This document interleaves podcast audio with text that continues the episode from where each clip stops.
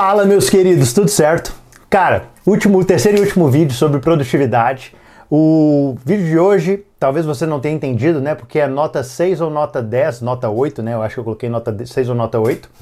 E de onde vem essa, essa, essa pergunta, esse questionamento em si? É muito interessante porque teve uma vez que eu estava conversando com o Rafael Toro e eu estava fazendo umas edições ali de vídeo para ele porque precisava. Foi lá no começo, quando a gente estava abrindo a empresa, colocando os vídeos no ar.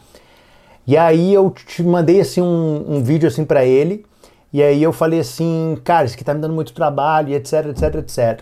Aí ele falou assim, Nathan, qual nota que você já conseguiu chegar em relação ao vídeo que você tem? Aí eu falei assim, bah, cara, isso aqui tá uma nota 6. É porque ele sempre tinha essa questão de tipo assim, qual é a nota desse vídeo? Eu, bah, isso aqui é um 10, isso aqui é não sei o quê. Eu falava assim, não, isso aqui é um 6. Aí ele falou, tá, quanto tempo você precisa para transformar isso aí num nota 8? Ele me perguntou desse jeito, quanto tempo você precisa para transformar isso num nota 8? Aí eu falei, cara, para chegar na nota 8 eu vou levar mais uma hora. Aí ele falou assim, não, então faz. Então faz, porque se você só precisa de uma hora para chegar em nota 8, no nota 8, show de bola. É, eu posso lidar com essa, esse investimento de tempo de uma hora para a gente aumentar de 6 para 8. Agora, sei lá, quanto tempo você precisaria. Depois disso eu falei, aí entendi esse raciocínio, até ele me explicou um pouco melhor. E ele falou assim, cara, agora a questão é a seguinte, você vai precisar ficar duas semanas para chegar isso aqui num 10, isso não faz o menor sentido, porque esse não é o único vídeo da, da aula, da, da escola assim, si, do curso. Vão ser vários outros vídeos. Então, cara, se é uma hora aqui pra gente chegar no, no 8, vai ser um nota 8, a gente vai entregar essa nota 8 e vamos resolver os outros problemas que a gente tem para resolver.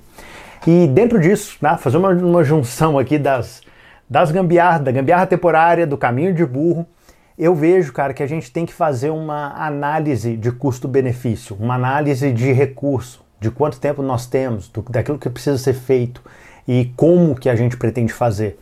Porque senão, cara, a gente vai acabar, sei lá, a gente vai acabar tendo ou que fazer gambiarras temporárias, ou mesmo ali na hora que a gente for estruturar a cidade, quando a gente olhar assim para o mapa, a gente vai ver que tem vários caminhos tortos que são, no final das contas, o projeto da cidade vira uma cidade nota 4. Por quê? Porque tem um tanto de nota 6 assim nas ruas. E talvez, cara, não que a gente tenha que chegar na nota 10, porque vai nos demandar muito tempo, mas talvez um esforço um pouquinho além, um pouquinho a mais, de tipo assim, cara, Pô, por 10 minutos, talvez, você já melhora de um 6 para o 7. Caramba, mano, são, são 10 minutos para você deixar algo que é mais. Tipo, mais. É, sei lá. É, é, tem uma qualidade maior naquilo. E você não desprender um mínimo de um tempo assim a mais para de alguma forma entregar algo melhor e simplesmente ficar tocando tudo como um caminho de burro, você acaba se tornando um burro nas suas execuções isso acaba se tornando muito prejudicial. E no final, o panorama de tudo aquilo que você fez, a nota vai ser muito baixa em relação àquilo que você pode fazer. Então, cara, o conselho aqui eu acho que já deu, deu para entender, né? De você tirar assim, um panorama, ver assim de uma forma mais inteligente tudo aquilo que você tem feito. Muitas vezes você pode estar focando demais ou na área da saúde, ou na área, sei lá, cara, do seu filho, ou questão do seu trabalho, e você está negligenciando as outras áreas da sua vida. E, cara, existem coisas que nós precisamos fazer gambiarras, existem coisas que nós precisamos, de alguma forma, pelo menos no começo, seguir um caminho do burro. Mas mais cedo ou mais tarde a gente precisa parar, olhar, dar uns passos para trás e olhar para saber qual é a nota que a gente dá para aquilo que a gente tem construído e para aquilo que a gente tem produzido, para de alguma forma tentar ajustar essas arestas e deixar algo mais produtivo.